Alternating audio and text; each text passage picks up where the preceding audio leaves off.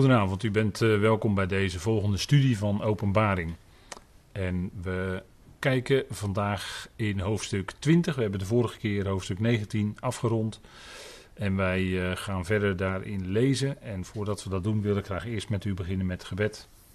Vader, we danken u dat we ook op dit moment weer een studiemoment hebben. Stil kunnen staan bij dat laatste Bijbelboek de onthulling van Jezus Christus. Dank u wel, Vader, dat u daarin de eindfase van deze boze eon bekend maakt.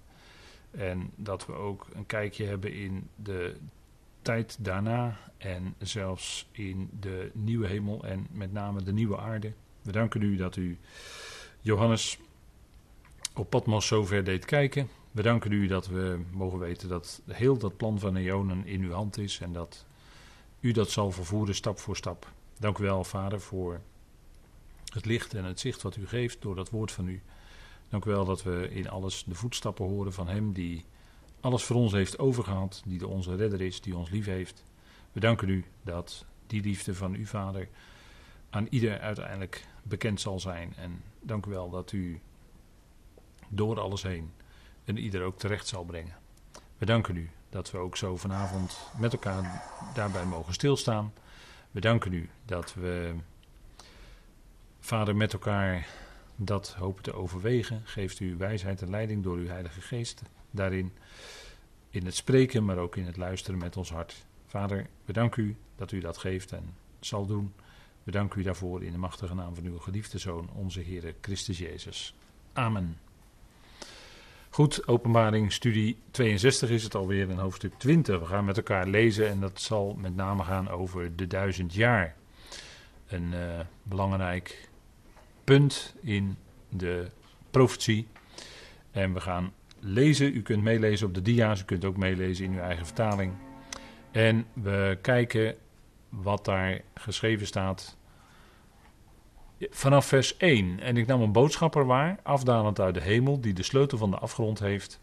En een grote keten in zijn hand. En hij hield de draak vast, die van oorsprong af de slang is, die de tegenwerker is en de Satan. En hij bond hem voor duizend jaar. En hij wierp hem in de afgrond en sloot en verzegelde die boven hem, opdat hij niet meer de natieën tot dwaling zou brengen. Totdat de duizend jaar ten einde gebracht zou worden. Na deze dingen moet hij in korte tijd losgemaakt worden. En ik nam tronen waar en zij gaan op hen zitten en oordeel werd gegeven aan hen. En de zielen van die geëxecuteerd zijn vanwege het getuigenis van Jezus en vanwege het woord van God, en die het wilde beest niet aanbeden hebben, noch zijn beeld, en niet het merkteken genomen hebben op hun voorhoofd en op hun hand, zij leefden en heersten met Christus duizend jaar. De overige van de doden leefden niet, totdat de duizend jaar tot een einde gebracht zouden worden. Dit is de eerste opstanding. Gelukkig en heilig zijn zij die deel hebben aan de eerste opstanding. Over deze heeft de tweede dood geen volmacht, maar ze zullen priesters van God en van Christus zijn en ze zullen heersen met hem duizend jaar. En wanneer ook de duizend jaar tot een einde gebracht wordt, zal de Satan losgemaakt worden uit zijn gevangenis. En hij zal eruit komen om alle natieën die in de vier hoeken van de aarde zijn tot dwaling te brengen Gog en Magog, en om hen te verzamelen voor de veldslag, van wie het getal is als het zand van de zee. En zij kwamen op over de breedte van de aarde, en zij omringden het kamp van de heiligen en de geliefde stad. En vuur daalde af van God uit de hemel en at hen op. En de tegenwerker die hen tot dwaling bracht, werd geworpen in het meer van het vuur en zwavel, waar ook het wilde beest is en waar de valse profeet is. En ze zullen gekweld worden dag en nacht voor de eonen van de eonen. Nou, tot zover openbaring. En we hebben de vorige keer ook dit overzichtje gezien met elkaar. Gerichten, je zou kunnen zeggen in dat stukje tot en met vers 15 lezen we over vijf gerichten. En mensen, dat is afwisselend, mensen en het gericht over de Satan. Mensen, het gericht van de overwinnaars en dan weer Satan, het gericht over de Satan. En mensen, het gericht over de mensheid. Goed, dat is even dan in vogelvlucht. En dan dit stukje waar we in eerste instantie bij stilstaan, vers 1 tot en met vers 3. Dan lezen we eerst over de binding van Satan. Dan de tijdspannen, dat is duizend jaren. Satan gebonden. De tijdspannen weer. Satan losgemaakt. En dan weer een tijd wordt genoemd, een korte periode. En we zien dat in vers 1a een boodschapper wordt genoemd. En ik nam een boodschapper waar, afdalend uit de hemel, die de sleutel van de afgrond heeft en een grote keten in zijn hand.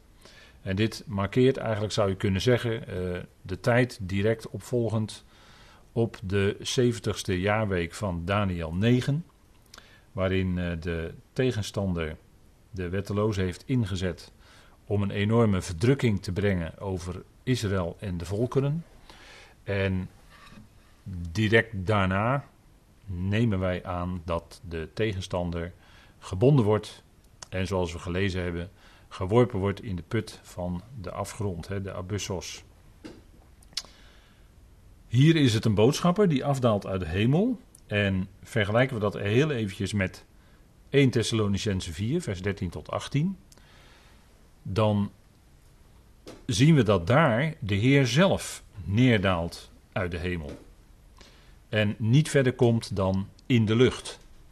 Let op dat daar de aanwezigheid van de Heer genoemd wordt. Het woord parousia, aanwezigheid, wordt in 1 Thessalonicense 4 genoemd. Maar let op dat de Heer daar niet op aarde komt. Dat wordt niet genoemd. Dat wordt wel genoemd in Matthäus 24. Daar wordt hij genoemd de zoon des mensen. En daar, in die aanwezigheid, zal hij wel op aarde komen. Hij zal zijn voeten zetten op de olijfberg. Dat hebben we vorige keer heel duidelijk met elkaar gezien. Maar in 1 Thessalonicense 4 daalt de Heer zelf af van de hemel. Dus het gaat hier niet om de Heer, maar een boodschapper wordt hier genoemd. En mogelijk, hè, omdat we zien dat dit wel een machtige boodschapper moet zijn, die in staat is om die tegenstander te pakken en hem te plaatsen in de abyssos en dat deksel erboven te doen en dat verzegelen. Dat is dus een machtige boodschapper. En misschien kunnen we daarom concluderen dat dat Gabriel dan wel Michael is. Nou goed, dat weten we niet. Uh, in Daniel wordt uh, Michael natuurlijk ook genoemd als een machtige vorst. En die ook het nodige met Israël te maken heeft. Dus het zou kunnen, maar goed, dat is alleen maar een suggestie. Het staat er natuurlijk niet, dus we weten het niet. Maar het zou heel goed kunnen dat het een van die twee boodschappers is. Maar goed, dat uh, laat ik verder voor wat het is. Uh, het is een gedachte. En we zien hier een plaatje, en dat is wat we dan net achter de rug hebben. Dat is dan de tegenstander die middels de religie de hele wereld verleidt. En we zien hier een plaatje met de, ja, hoe noemen we hem? De, in het wit, in het midden, de Pontifex Maximus, of de paus, of de, degene die uh, toch wel een, uh, de leiding heeft in het proces om die wereldreligies, om de religies tot een eenheid te smelten. En de paus die is een belangrijke figuur. Uh, onlangs uh, ving ik op dat de paus een deze dagen, ik weet niet exact wanneer, of misschien is het al net gebeurd of is het nog aanstaande, maar dat de paus een, een bezoek zal brengen aan Irak. Nou, u kunt dat natuurlijk zo opzoeken. En hij zal daar spreken uh, met diverse mensen en hij zal ook afreizen naar Bagdad en, en naar Oer. Oer, u weet wel, Oer der Galdeën. Daar zal hij ook heen gaan. En de, men vertelt er dan bij dat natuurlijk, de, om, omdat dat de stad is waar Abraham vandaan komt. Dat is dan de reden die opgegeven wordt. Uh, maar we weten natuurlijk nooit wat de paus nog meer doet in die tijd dat hij daar is. En natuurlijk is Irak van belang voor ons, omdat daar in Babylon ligt, dat op dit moment herbouwd wordt door de Chinezen. En u moet ook niet verbaasd zijn als de paus ook contacten heeft in China. Hè, dat hij daar ook overleg met China heeft. En verder uh, is het zo dat um, u weet dat de Chinezen ook bezig zijn op dit moment Babylon uit te bouwen. Tot, en wij weten, tot de wereldhandelshoofdstad in, die het in de eindtijd moet zijn. En we zien dat aan alle kanten eigenlijk in alle processen die zich op dit moment in de wereld afspelen, dat men uh, actie onderneemt, dat men haast heeft, om het zo maar te zeggen. En als openbaring in vervulling gaat, en we staan nog steeds voor het moment dat heel openbaring in vervulling moet gaan, dus vergist u zich niet, hè.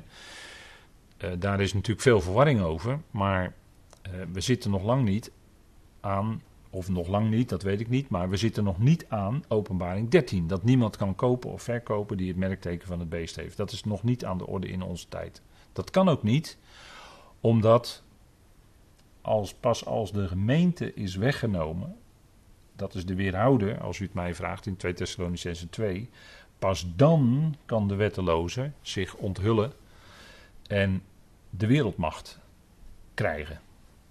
Maar eerst moet die weerhouder weggenomen worden. En dat is in de geestelijke wereld, om het zo maar te zeggen, is dat een bekend gegeven. Dat eerst de mensen die nog vasthouden aan het woord van God, en die dat dwars tegen alles in blijven vasthouden, die moeten eerst weg. En pas dan kan de wetteloosheid zich snel en volledig gaan doorzetten. Dus heel openbaring moet nog vervuld worden. Maar als het vervuld gaat worden, nogmaals, dan gaat het snel. openbaring 1, vers 1 zegt dat het de dingen zijn die in snelheid, dus snel zullen gebeuren als het gebeurt. En die paus die speelt daarin een belangrijke rol natuurlijk, als de centrale figuur van de samensmelting van de religies. daar, daar, wordt ook hard, daar is al hard aan gewerkt al vele jaren. En dat zal binnenkort zijn voltooiing krijgen. Dus in de eindtijd is er één wereldreligie, wordt opgelegd en men zal verplicht moeten aanbidden. Doet men het niet, dan val je overal buiten, om het zo maar te zeggen. Goed. En er staat, en die boodschapper, die, dat is een machtige boodschapper. En dan zien we ook hoe de verhoudingen in geestelijk gezien werkelijk liggen.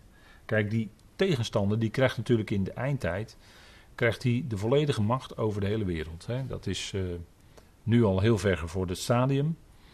Het is een uh, machtige figuur. Er zijn uh, veel mensen die in dienst staan van Lucifer. En Lucifer is natuurlijk een andere benaming voor de tegenstander zelf. En die in de eindtijd uitgroeit tot een grote draak. Hè. Dat is het beeld van openbaring wat gebruikt wordt. Hè. Een draak is eigenlijk een mythische figuur. Maar in, de, in openbaring wordt hij als beeld gebruikt voor de tegenstander. Als de leider van de wereldreligie, als degene die centraal staat zelfs in die wereldreligie. En de wetteloze zal zichzelf ook als een God laten aanbidden in de tempel van God. Die tempel van God die zal daar komen in Jeruzalem, in Israël. En daar zal men de offerdienst dan kunnen instellen. En op de helft van die jaarweek zal die offerdienst stopgezet worden door de wettelozen. Die boodschapper, die sterke boodschapper, die grijpt die draak, hè, die in de eindtijd dan zo'n grote rol heeft gespeeld, die zoveel macht, hè, de wereld, feitelijk de wereldmacht heeft uh, gekregen. Die grijpt die draak en dat is van oorsprong af de slang. En dat is natuurlijk een verwijzing naar Genesis 3, waarin de slang de mens misleidt en op een dwaalspoor zet in feite wat betreft Gods woord. En de mens zondigt met enorme gevolgen. Maar daar wordt hij genoemd de slang. Hè? Eigenlijk de nagash, hè? dat is uh, een woord wat mogelijk verwijst naar een licht, lichtdrager of een lichtgevende. In ieder geval was die, dat beest, dat, die slang, in staat om met de mens te communiceren. En dat, uh, ja, dat, dat, is, uh, dat is natuurlijk betwist. Maar er, er vond wel degelijk een conversatie plaats hè, in Genesis tussen de, de slang en de mens. En die slang die wist die mens te verleiden om toch van die boom van kennis van goed en kwaad te eten. En dat had enorme gevolgen. Maar naar Gods plan moest dat ook zo zijn natuurlijk. Die boom die stond daar natuurlijk niet voor niets. Nou, die slang, hè, de draak, dat is dezelfde, hè, wordt hier geïdentificeerd. En dat, dat is ook al eerder gebeurd in openbaring, in openbaring 12. Die die draak, dat is de slang, de oude slang. En dat is de tegenwerker. He, er wordt het woord diabolos gebruikt in het Grieks. Dat betekent letterlijk dooreenwerper. En dat is eigenlijk zijn, een van zijn hoofdactiviteiten. Hij wil de gedachten van de mensen door elkaar husselen, zodat ze niet meer weten wat waar is en wat niet waar is, wat goed is en wat kwaad is, wat licht is en wat duisternis is, enzovoort. Vul, dat, vul al die begrippen maar in. De dooreenwerper. Hij is de meester erin om mensen of groepen tegen elkaar op te zetten. Om verdeeldheid te zaaien. En zo de mens te verdelen, zich tegen zichzelf op te zetten, zodat hij zelf zijn plannen kan doorwerken. Nou, we zien in, in onze dagen zien we daar heel veel van, van die activiteit. Hij is de dooreenwerpen. Hij is het meest actief onder mensen die bezig zijn met de Bijbel, het christendom, christenheid, gelovigen. Daar is hij het meest actief. En dat is een, voor ons, dat weten wij, dat is een geestelijke strijd. Wij hebben niet te strijden tegen bloed en vlees, zegt Paulus in Efeze 6. Maar we hebben stand te houden tegen de misleidingen van de boze machten, tegen de misleidingen van de boze, van de geestelijke machten, die mensen aanzetten. Mensen worden gestuurd door geestelijke machten, door een bepaalde geest die erachter zit. En die mensen die staan dan misschien vaak zonder het zelf echt bewust te zijn. En soms ook zich wel dat bewust te zijn, dat moet ik ook wel zeggen. Uh, die zijn bezig om andere mensen uh, op het verkeerde pad te brengen en ook tegen elkaar uit te spelen en noem alles maar op. Hè. Daar gebruikt de tegenstander mensen voor, bloed en vlees. Dus onze strijd, onze verdedigende strijd, om het zo maar te zeggen, is, er, is um, met die wapenrusting van God. En het is om te blijven staan. En om te blijven staan, om te kunnen blijven staan, is kracht nodig. En die kracht, die ontvangen wij van God. Alleen in Gods kracht en met die wapenrusting die God ons geeft, kunnen wij stand houden, kunnen we blijven staan tegen de methoden van de tegenstander, tegen de tactieken die die inzet. En, en als je Gods woord erop naslaat, dan leer je die tactieken ook kennen. En als je wat langer meeloopt als gelovige, dan ben je daarmee bekend met die tactieken. De tegenstander gebruikt mensen. En dat zal ook zo zijn in de eindtijd. Hij gebruikt die wetteloze. Hij gebruikt die valse profeet. En die wetteloze zal zich stellen in de plaats van Christus. Hij zal zelf de wereldmacht zich toe-eigenen. En hij wordt genoemd niet alleen tegenwerken, maar ook de Satan. Hè, de, dat is het Hebreeuwse woord, dat betekent tegenstander, hè, de tegenstander van God. Petrus werd zelfs door de Heer zo aangesproken.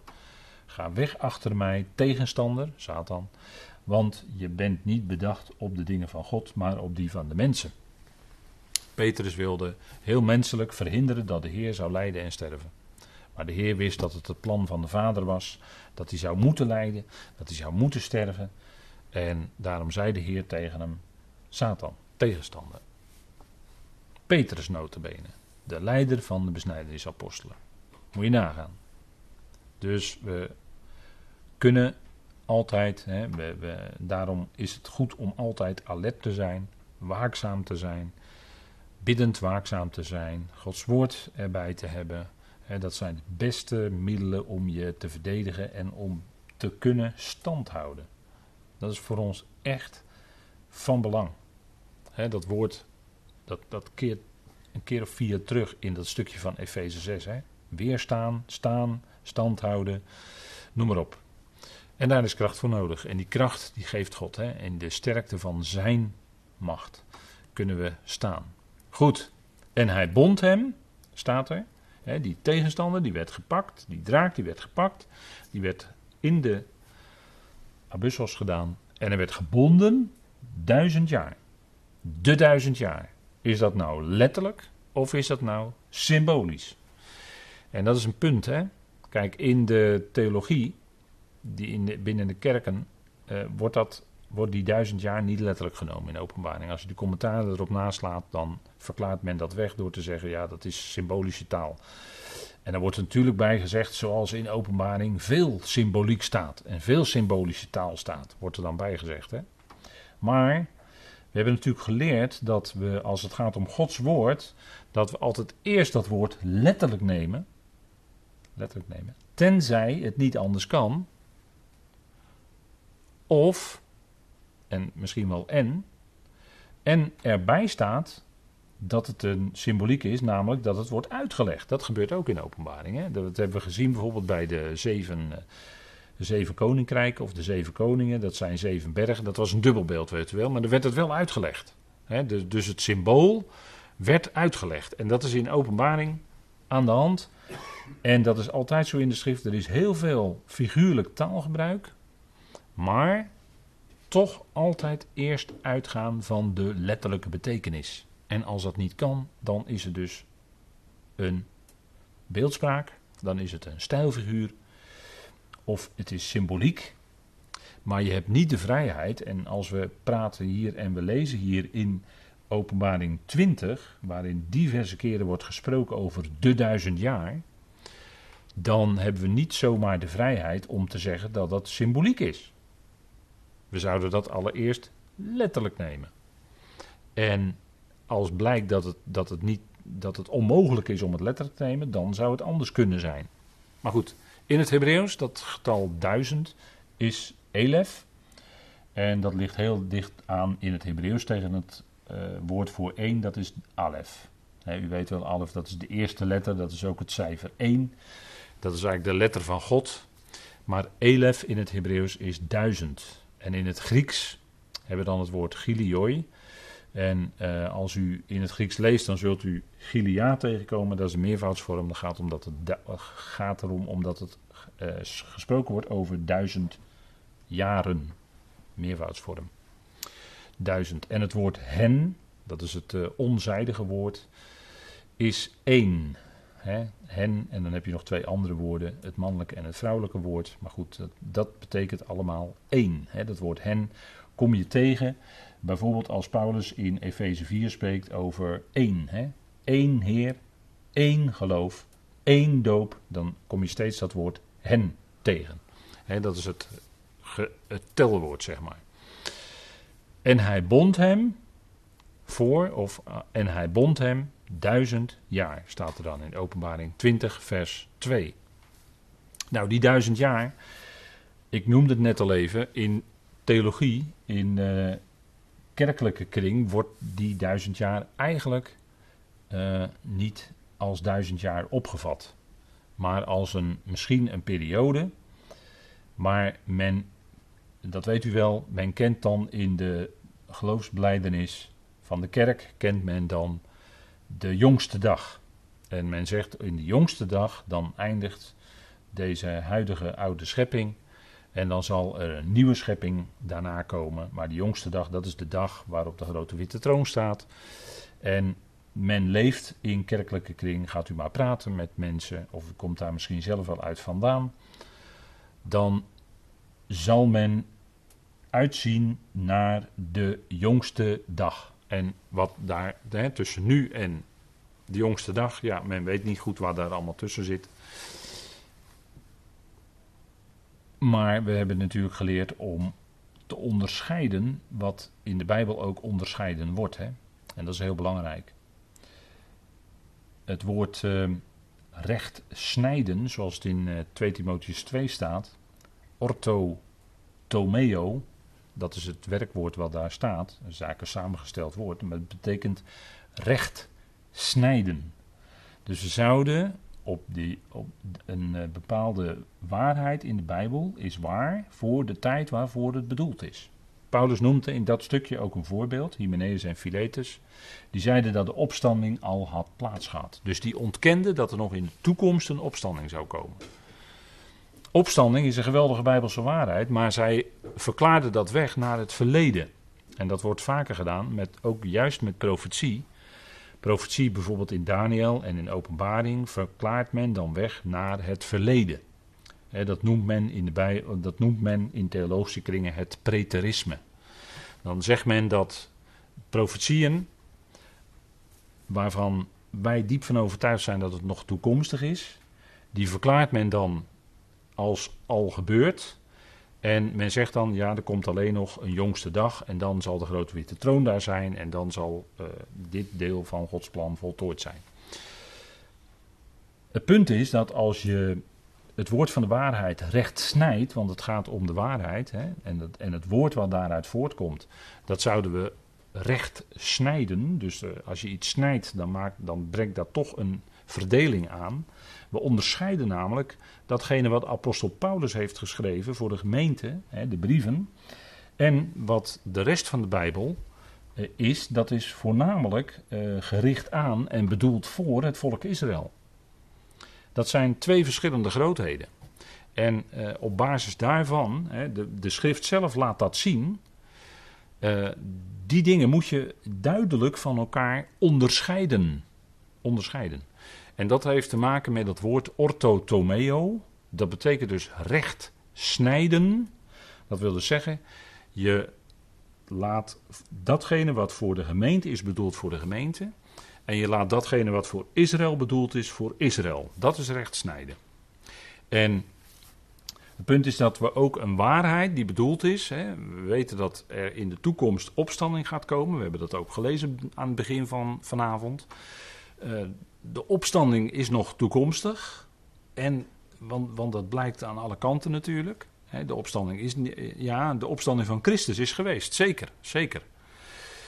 En, en zijn levendmaking ook. Maar dat is de basis en de garantie dat er in de toekomst al diegenen die ons ontvallen zijn, die ontslapen zijn, die zullen in de toekomst opgewekt worden. Die zullen opstaan, die zullen levend gemaakt worden. En dat is in de rangorde die God in zijn woord heeft aangegeven.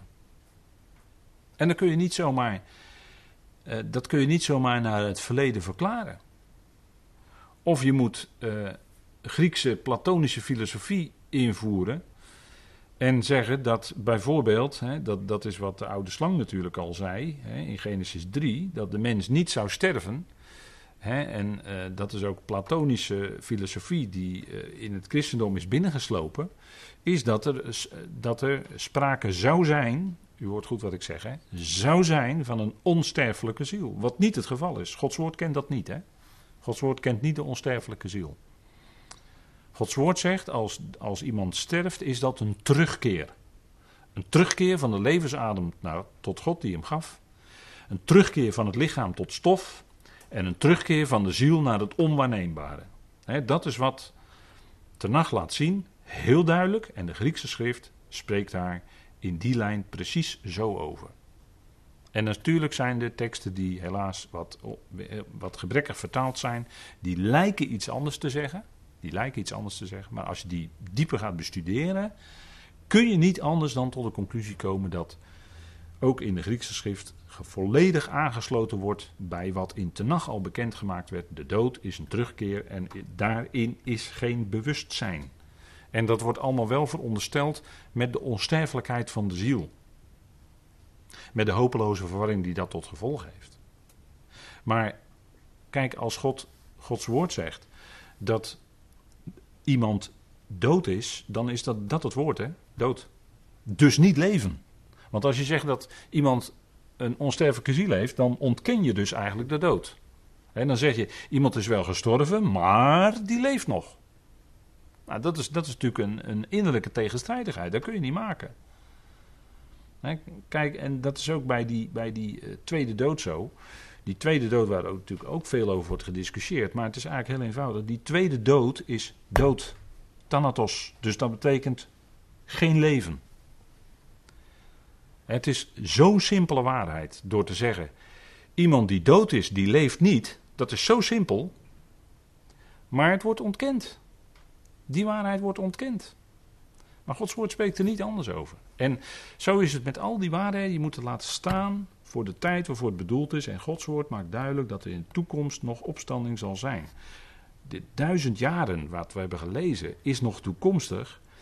En er is zowel eh, ergens aan, eh, voor een duizend jaar periode is er een opstanding.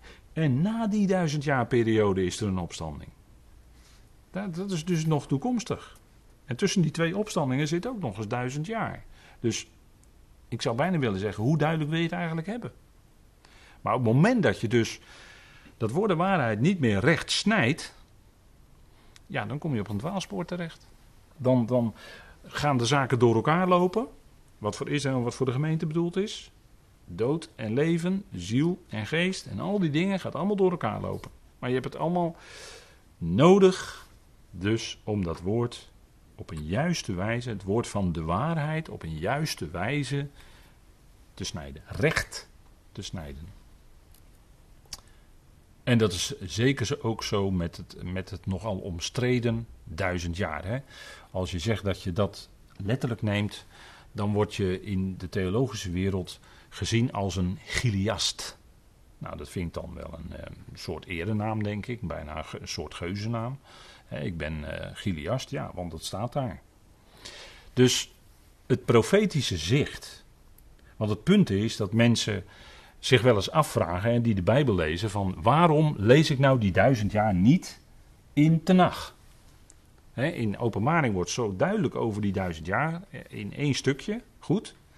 Maar waarom wordt er nou in Tenach niet over die duizend jaar gesproken? Dat is, dat komt om eh, de, het, eh, dat heeft te maken met het zicht wat aan de profeten gegeven was. En misschien ga ik voor sommigen een klein beetje op herhaling, maar ik wil dat toch nog eens even met u een klein beetje doornemen. Om u wat zicht te geven op de profeten van Tenach, die u misschien niet zo vaak leest. En dat is ook wel begrijpelijk, omdat het vaak toch best lastig is en ingewikkeld. Maar als je een beetje overzicht krijgt, dan ga je een beetje kijken van, hé, hey, hoe zit dat nou? Hoe ver konden die profeten nou kijken en wat zagen zij? En ik heb hier uh, het plaatje van bergtoppen op deze dia gezet. Omdat het zo is, kijk, als die profeten keken, ik, ik weet niet of u wel eens hoog in de bergen bent geweest, en als u dan verschillende bergruggen ziet, dan lijkt het net alsof de bergtoppen die u ziet, uh, heel dicht bij elkaar liggen. Maar als je dan gaat, zou gaan wandelen, dan zou je ontdekken van ja, je moet eerst helemaal naar boven wandelen voor een bergtop. En dan sta je er bovenop en dan ontdek je ineens van hé, daarachter is weer een heel groot dal. En dan moet je, om op de volgende bergtop te komen, moet je weer omhoog klimmen. En dan zit je pas op de volgende. Maar dat duurt een aardige tijd. En zo keken die profeten ook die, die zagen de profetieën, de profetische momenten, de belangrijke dingen, zagen ze als was het bergtoppen in een bergrug. En we kijken dan even naar de profeten, zoals die in Tenach genoemd worden. Om even onze vraag te beantwoorden: waarom lees je nu niet letterlijk over duizend jaar, over een duizendjarig rijk of over een duizendjarig vredesrijk, wordt het ook wel eens genoemd? Waarom lees je dat nou niet bij de profeten in Tenach? En dan kun je dus drie periodes van profeten uh, zien. Er waren profeten die profeteerden voor de ballingschap. En dan ziet u hier het rijtje van staan. He, Jezaja tot en met uh,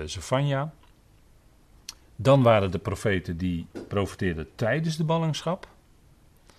En dan waren er ook die profeteerden na de ballingschap. En de ballingschap is dan de 70-jarige ballingschap van Juda en Benjamin in Babylon. En natuurlijk waren de tien stammen, hè, dat zijn de twee stammen, de zuidelijke en de tien stammen, die waren al eerder in 722 ongeveer voor Christus weggevoerd in de Assyrische ballingschap. Maar het gaat hier om de ballingschap van Juda en Benjamin. Vandaar, even, ik heb er ook even bij gezet met betrekking tot Juda kun je drie periodes en groepen van profeten zien. Dat is van belang. Want die profeten die hadden een verschillend zicht. Dat blijkt als je die profetieën gaat bestuderen. Kijk, wat was nou het uitzicht van die profeten van voor de ballingschap? Dat, uh, en dat zijn ook grote profeten zoals Jezaja en Jeremia het uitzicht van die profeten was, ze zagen een tijd voor de Messias. En van die tijd zagen ze het einde. En ze zagen dan, ze profeteerden dan over de komst van de Messias. En dan daarna het Messiaanse koninkrijk. Meer zagen ze niet. Dus je zou kunnen zeggen, ze stonden ergens en ze zagen één bergtop. En daarna wisten ze, na die bergtop, dat is de komst van de Messias, zou dat Messiaanse koninkrijk komen. En daar profiteerden ze ook over. En Jezaja hier en daar toch best wel redelijk uh, wat meer in detail. Dat is een grote profeet Jezaja tenslotte. En dat is het zicht. En dat wordt wel eens vergeten, waardoor mensen ja, zich allerlei vragen stellen Terwijl als je dit weet, dan wordt het wel duidelijker. En dit is natuurlijk eigenlijk een uitwerking, hè, want, want uh, kijk, in, in, uh, in de Tenach gaat het over de komst of de ontwikkeling van het koninkrijk.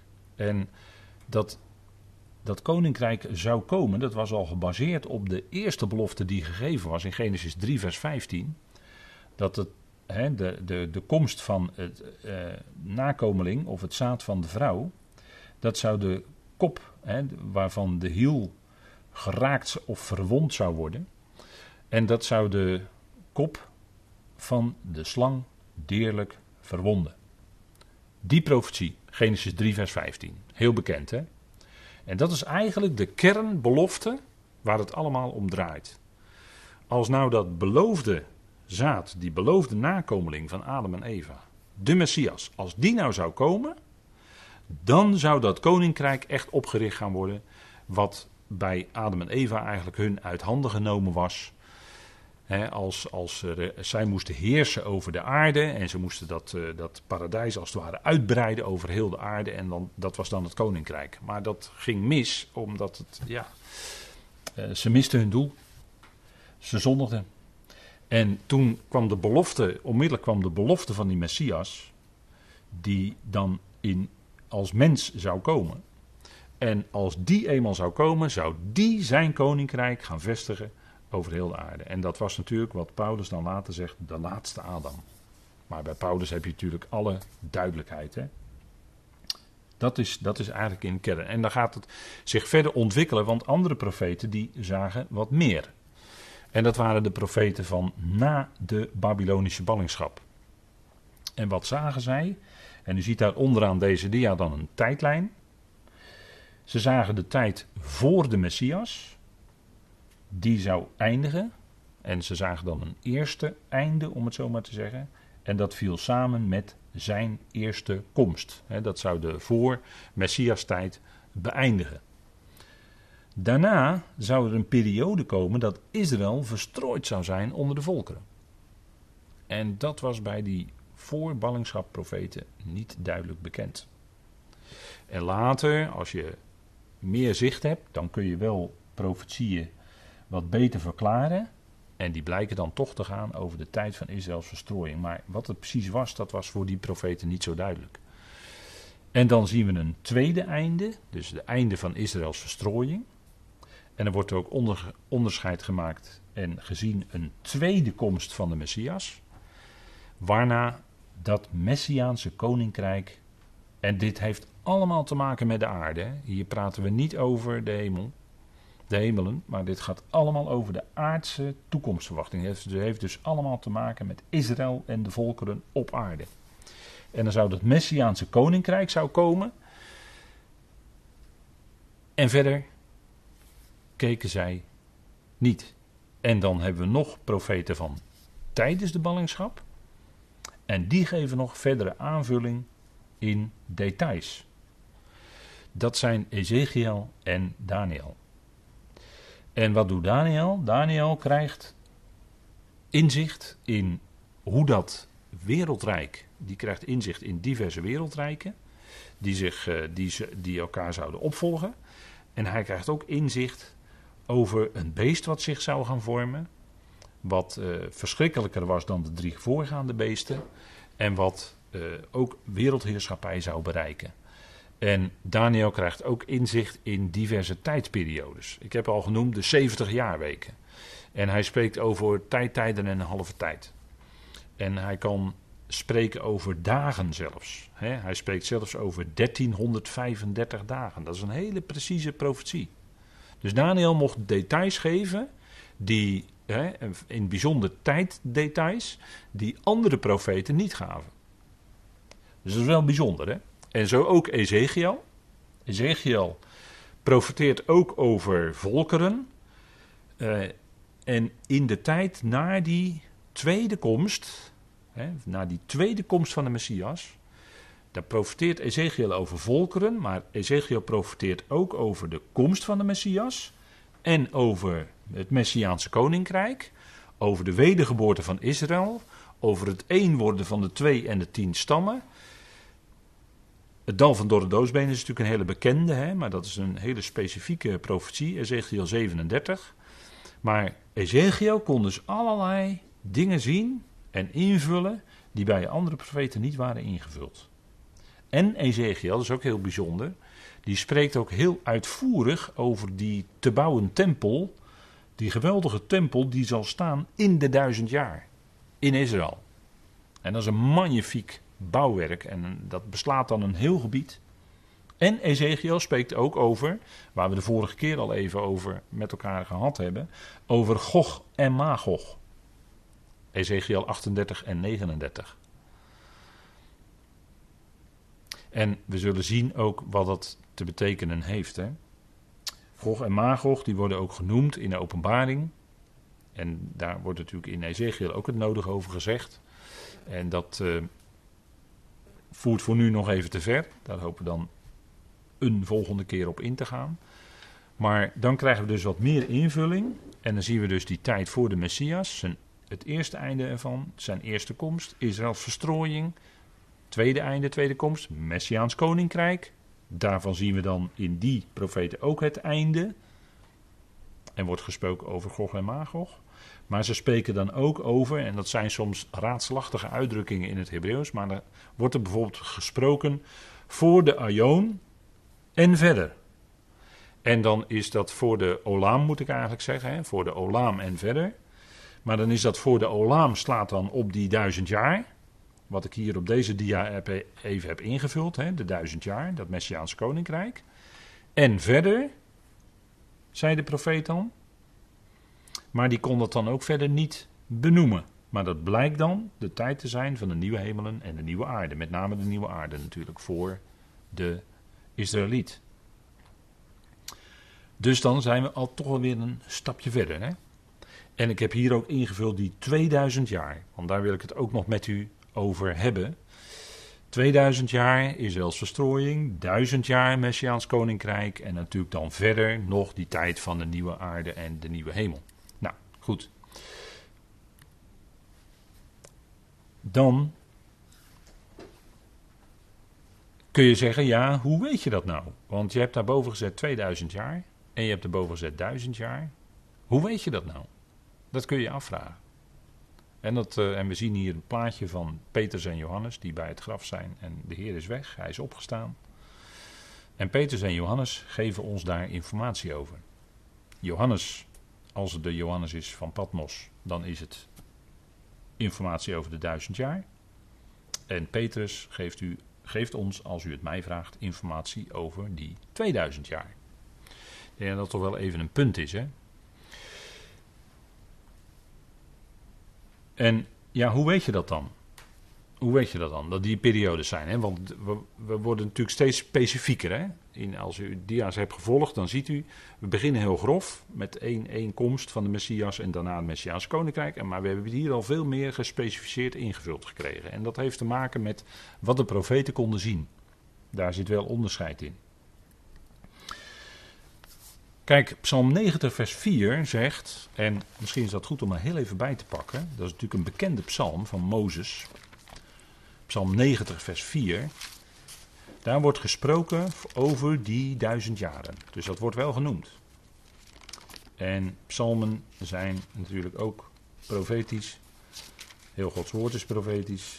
Ook de psalmen. En dan wil ik even met u lezen vanaf vers 1. Psalm 90 vanaf vers 1. Ik heb hier op deze dia alleen vers 4 afgebeeld, afgedrukt. En er staat een gebed van Mozes, de man Gods. Heer, u bent ons een toevlucht geweest van generatie op generatie. Al voor de bergen geboren waren en u de aarde en de wereld voortgebracht had, ja, van eeuwigheid tot eeuwigheid bent u God. U doet de sterveling terugkeren tot stof. En zegt: Keer terug, mensenkinderen, want duizend jaar, duizend jaren zijn in uw ogen als de dag van gisteren, wanneer die voorbij gegaan is of als een waken in de nacht. Nou, even tot zover. U ziet dat die versen hier slaan op hoe Gods plan is. Generatie op generatie, er worden allerlei tijdsaspecten hier genoemd. En zegt al voor de bergen geboren waren en u de wereld, de aarde en de wereld voortgebracht had. Hè, hier dus, uh, stelt, zegt Mozes dus van, kijk, eh, God is de schepper. Dat is natuurlijk ook al uh, probeert men natuurlijk ook allemaal weg te drukken natuurlijk. Hè. De slang probeert dat weg te drukken. Maar God is natuurlijk de schepper. Hè. Alles is uit God voortgekomen. God is de schepper. En er staat er van, eh, eeuwigheid tot eeuwigheid. Nou, staat Olam, hè? Olam tot Olam bent u God. En dat is natuurlijk, eh, kijk, dat God er altijd was en er altijd zal zijn, dat hoef je niet te zeggen. Want God is er altijd. Maar hier gaat het specifiek om het feit dat hij de onderschikker is in zijn plan. In zijn plan van Olamim, hè, van Ionen. Is hij de onderschikker. Vandaar dat er wordt gezegd: van Olam tot Olam bent u God. Bent u de onderschikker. En dan vers 3: U doet de sterveling terugkeren tot stof. De dood is een terugkeer. En zegt keer terug, mensenkinderen, zonen van de mens, zonen van Adam. En er staat er, want duizend jaren zijn in uw ogen als de dag van gisteren, wanneer die voorbij gegaan is. En zeg ik, ja, hier, hier in ieder geval moeten we die duizend jaar wel degelijk letterlijk nemen. Gewoon duizend jaren. Maar bij de Heer is dat een dag, bij de Heer is dat een zucht, zo voorbij. Maar de Heer staat ook buiten de tijd. er wordt ook gezegd, van Olaam tot Olaam bent u God. God staat natuurlijk buiten de tijd. God is niet aan tijd gebonden, maar hij heeft de tijd gecreëerd. Hij heeft de tijden geschapen. ook dat, hè. En we weten uit de Hebreeënbrief dat uh, hij die eonen maakt hè, in zijn zoon. Zijn zoon. Er staat niet de wereld daar in Hebreeën 1 vers 2, maar er staat de eonen meervoud. Hij maakt de eonen in zijn zoon. Hij staat buiten de tijd. Maar niettemin, kijk, die tijdsbegrippen die hier staan, die zijn wel degelijk, letterlijk, duizend jaren zijn bij de Heer als een dag. En dan zegt Petrus, en dat kunnen we, hè, want Petrus die toen hij dat schreef, heeft zonder meer aan deze psalm gedacht. Dat kan niet anders. En hij schreef dat natuurlijk ook door God geïnspireerd, net als de psalmist, net als Mozes. En Petrus zegt dan in 2 Petrus 3, dat wil ik er ook even met u bij pakken. 2 Petrus 3. En dan gaat het ook over de grotere tijdspannen hè, die er zijn, de grotere tijd, de dagen. Petrus spreekt over dagen, over de dag des Heren, over de dag van God. Dus hij heeft het ook over die tijden. Hij gebruikt het, eh, in feite kom je hier toch een beetje in hetzelfde tekstverband als in Psalm 90. En dan zegt hij dat er spotters zijn die zullen zeggen, vers 4, waar is de belofte van zijn komst, van zijn aanwezigheid? Want vanaf de dag dat de vaderen ontslapen zijn, blijven alle dingen zoals vanaf het begin van de schepping. Dat is natuurlijk niet waar, maar goed. En dat weet Petrus natuurlijk als geen ander. Want willens is het onbekend dat door het woord van God de hemelen er reeds lang geweest zijn, evenals de aarde die uit water en in water vaststaat. Een verwijzing naar Genesis 1, vers 2. En daardoor is de wereld die er toen was vergaan, overspoeld door water. Hier is niet eh, in, in 2 eh, Petrus 2 gaat het over de grote vloed bij Noach. Bij Noach. En hier in 2 Petrus 3 gaat het over de tijd van, om het zo maar te zeggen, van Genesis 1 vers 2. Die grote cataclysmen die ontkend worden door die spotters, die zijn er wel degelijk geweest. Daar spreekt Petrus over. Wereldwijde catastrofes door water. En in Genesis 1 vers 2 bleek dat die hemelen en de aarde, die stond, dat stond allemaal onder water. Op een of andere manier. Hoe je dat ook precies uh, zien wilt, maar alles was water. Dat zegt Petrus ook in vers 6. Daardoor is de wereld die er toen was vergaan, overspoeld door het water. En de wereld die er toen was, is die wereld van Genesis 1, vers 1. Is die oorspronkelijke schepping. Die eerste aion. En daarom zegt Petrus, de hemelen die er nu zijn, want die hemelen en aarde die er toen waren, die zijn vergaan door water. En daarom zegt hij, de hemelen die er nu zijn en de aarde zijn door hetzelfde woord als een schat weggelegd en worden voor het vuur bewaard tot de dag van het gericht en het verderf van de goddeloze mensen. Dat is het eindgericht, dat is ook vuur. Dat is in die tegenstelling tot water. Hè. Genesis 1 vers 2 is een wereldwijd watergericht, de hele schepping. En aan het einde is er een wereldwijd vuurgericht, dan vergaat deze schepping door vuur en daarna komt er een nieuwe schepping. Dat is wat Petrus ook zegt. En dan zegt hij in het verband daarmee, als hij dus spreekt over die tijden en die, uh, die belangrijke grote tijdspannen. Maar laat vooral dit u niet ontgaan. Hè? Dit ene echter ontga jullie niet, geliefden. Dat één dag bij de Heer als duizend jaren is. En duizend jaren als één dag. Dus hij zegt het twee keer, dat is toch opmerkelijk. Terwijl het in Psalm 90 één keer wordt genoemd. Duizend jaren zijn in uw ogen als de dag van gisteren wanneer die voorbij gegaan is. Noemt Petrus hier het twee keer. En waarom doet hij dat? Is dat alleen maar een literaire variant? Ik denk dat als ik dat zo zeg en u bent gewend om Gods woord te lezen en u dingen daarbij af te vragen, dat u zegt van nee, dat is geen literaire variant. We moeten ons afvragen waarom het er twee keer staat. Dus Petrus noemt hier twee keer duizend jaren. En dat doet hij in verband met de belofte van de komst van de Heer. En dan zegt hij in vers 9: De Heer vertraagt de belofte niet, zoals sommigen dat als traagheid beschouwen. Maar hij heeft geduld met ons en wil niet dat enige verloren gaan, maar dat allen tot bekering komen. dat allen tot nadenken komen. He, er staat het bekende woord metanoia. Nadenken. dat alle mensen en dat schrijft hij juist specifiek, Petrus, die schrijft aan, de, aan zijn eh, broeders van Israël in de verstrooiing. En dan schrijft specifiek met het oog op de tijd die direct voorafgaat aan dat koninkrijk, aan de, aan de komst van de Heer op de Olijfberg. En ook natuurlijk voor de gelovigen die dan deel zullen hebben aan dat koninkrijk. En in verband daarmee zegt hij: Kijk, één dag bij de Heer is als duizend jaar, en duizend jaar als één dag. En hij zegt er nog bij: Dit ene echter ontga jullie niet, geliefden. Met andere woorden, hij geeft een duidelijke aanwijzing van twee keer duizend jaren. In verband met de aanwezigheid van de Heer die aanstaande is. En als we dan kijken, de periode die nu voorbij is, sinds het weggaan van onze Heer na zijn eerste komst dan is er 2000 jaar voorbij. Vrijwel, hè? vrijwel 2000 jaar voorbij. En we hebben ook de belofte in de schrift dat Israël zal herleven. En we leven in historische tijden, want wat zien wij daar in het Midden-Oosten? En ik heb daarom dat krantartikel uit uh, mei 1948 van de Palestine Post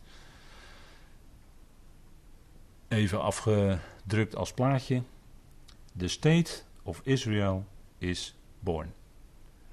Hier vonden de politieke Zionisten hun doel bereikt. Theodor Herzl had erover gesproken in zijn boek. En de Zionistische beweging, die Ben Gurion, natuurlijk een belangrijke figuur en zo zijn er meer geweest om dat tot stand te brengen. En door een stemming in de Verenigde Naties kwam die staat van Israël tot stand. En dat was een vervulling van profetie. Dat is een vervulling van profetie. En dat is een teken in onze tijd dat de Heer verder gaat met het volk Israël. Dat de Heer de profetieën en de belofte aan het volk zal gaan vervullen. Dit is vervulling van profetie. En natuurlijk, Israël als geheel, als staat, is nog niet wedergeboren. Die geest van God, die werkt daar nog niet in die staat Israël in die mate zoals dat geprofiteerd is door Ezekiel en door Jeremia en door Joël en door Hosea en noem maar op. En wat de Heer zelf gezegd heeft. Maar er is wel sprake van een Joodse staat, de staat Israël, als vervulling van politieke doelen en dat heeft God gebruikt om daar die staat. En dat is vervulling van profetie. En dat gebeurt dus als die 2000 jaar na het weggaan van de Messias vervuld zijn, voltooid zijn. Dus we leven vandaag aan de dag, om het zo maar te zeggen, in bijzondere tijden. Bijzondere tijden. We zitten aan tegen het einde van die 2000 jaar. En we volgen de aanwijzing, hè, als het gaat om de uitleg van profetie, zouden die aanwijzing die Petrus hier geeft, door God geïnspireerd, opvolgen. En dan, gaat, dan spreekt hij echt twee keer over duizend jaar. En dat vind, vind ik ook een hele duidelijke aanwijzing. En hij zegt er ook bij: Dit ene echter ontga jullie niet, geliefden. Dus hij wijst er heel nadrukkelijk op. Goed, we gaan even met elkaar pauzeren en dan gaan we zo meteen weer verder.